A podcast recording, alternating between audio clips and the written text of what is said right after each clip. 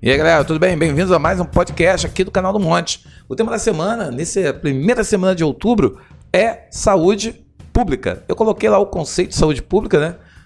Como todo conjunto de medidas executadas pelo Estado para garantir o bem físico, mental e social da população, do povo.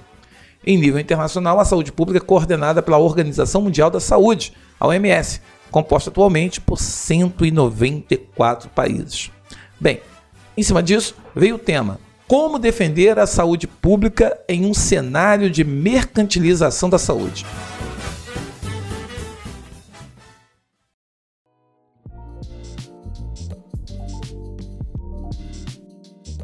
Pessoal, eu pensei nesse tema muito antes da CPI da Covid no Senado nos apresentar o escândalo que foi a questão envolvendo a empresa de saúde que, junto com o Ministério da Economia e junto com outros setores do governo federal, formulou políticas e práticas contrárias ao que determina a Organização Mundial de Saúde, mas que a gente percebe uma certa conivência do, daquilo que deveria ser o, o órgão que deveria cuidar, né, que seria, no caso, a comissão dos médicos, o Conselho Federal de Medicina, você vê que houve toda uma, uma organização para que você mercantilizasse a saúde. E aí vem a questão: saúde não é cifrão, saúde não é dinheiro. A gente sabe que os projetos de sucateamento da saúde é um projeto muito antigo e é um processo lento.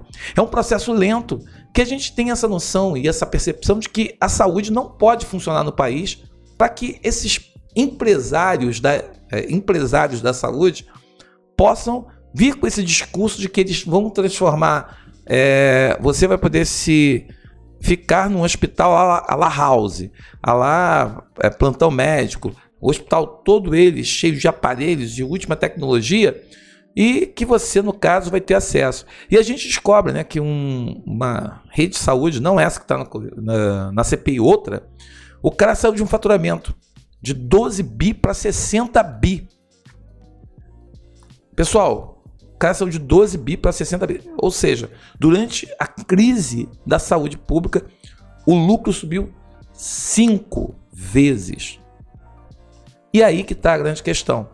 É o kit Covid, é... são médicos sendo forçados a adotar, no caso, uma série de atitudes que não tem comprovação, você aí tem um critério de morte de, de, covarde, porque o médico tem uma autoridade e quando um doente chega, um paciente chega para falar com o médico, o médico é colocado num posto de autoridade e que ele dá uma, ele tem uma credibilidade. E agora a gente assistindo a isso, a gente fica assustado porque esses médicos que ficam gravando vídeo, youtubers, influencers, que ficam aí, quem patrocina esse cara? Aí você descobre que empresas que patrocinam os remédios do kit Covid, como a CPI pôde mostrar, ganharam tubos de dinheiro, rios de dinheiro. E provavelmente vão estar patrocinando campanhas políticas ano que vem, cenário eleitoral, vão estar patrocinando campanhas de políticos que não cansam de adotar um discurso que não tem nenhum tipo de apoio, consistência e que você vê que passam por cima e acabam influenciando as pessoas, usando de sua autoridade, do, da sua posição, para condenar e prolongar uma epidemia que já era para ter sido superada, ou já era para ter sido minimizada, ou pelo menos não era para ter tantas pessoas morrendo. É, na semana passada, na semana, última semana de setembro, o número de mortes voltaram a subir. O número voltou a subir, o número, né? Desculpa. O número de mortes voltou a subir. E isso é uma coisa preocupante. É uma coisa preocupante porque nós vemos movimento do transvacinado.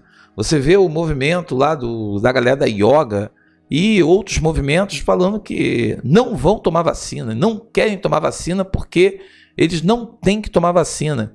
Isso é sério. Porque você está colocando em risco uma parcela significativa da sociedade por uma escolha pessoal.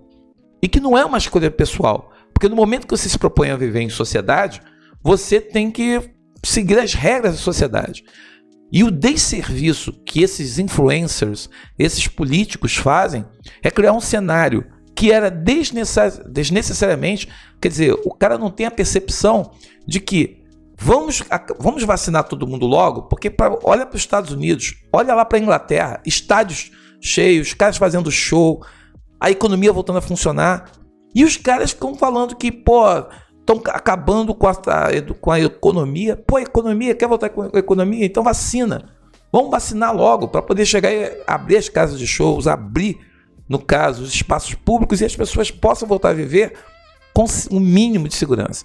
Mas a gente descobre que existe uma indústria de remédio, existe uma indústria de plano de saúde, existe uma indústria de que covardemente utiliza pessoas para poder fazer aí o comércio, o comércio da morte, o comércio é, daquilo que agrava diariamente aquilo que seria a perspectiva de vida da sociedade. E aí que entra a questão da justiça. Né? Não tem nada a ver com liberdade de expressão. Muitos aí, no caso, afortunados aí, ou desafortunados, gostam de falar que o médico tem o direito de defender. Defender algo que não funciona, isso é criminoso. Era para perder o registro médico. Mas o próprio curso de medicina hoje, você vê, há cursos que o pessoal paga 10, 13 mil. Quem é que paga 13 mil para o curso para ser médico? Então hoje, a mercantilização da, educação, da saúde passa pelo hospital particular, que quer mais é cliente, pelo plano de saúde, que quer muito mais clientes, e você tem a questão da, da própria medicina, que não quer fazer um trabalho de prevenção, ele quer fazer um trabalho que você tem que consumir mais remédios, melhor. E aí a gente vê, né, médico viajando com tudo pago pela indústria que porque ele indicou, né, o cara da farmácia que recebe um, um incentivo por estar tá indicando remédio para aquela pessoa que chega perdida no balcão querendo remédio. Então assim, é uma indústria. E essa mercantilização, pessoal, ela não é boa. Um lado perde e quem perde somos nós. Nós que estamos indefesos, porque o ritmo de vida, a forma como a sociedade hoje está se organizando e é organizada, ela nos deixa muito doentes. E aí você tem a questão da busca da, do apoio daquele que deveria defender a vida, defender o bem maior que nós temos, que é a nossa saúde, e você descobre que está tudo dominado da pior forma possível. Então, como defender uma saúde pública? Aí você tem que pensar que passa por políticas públicas.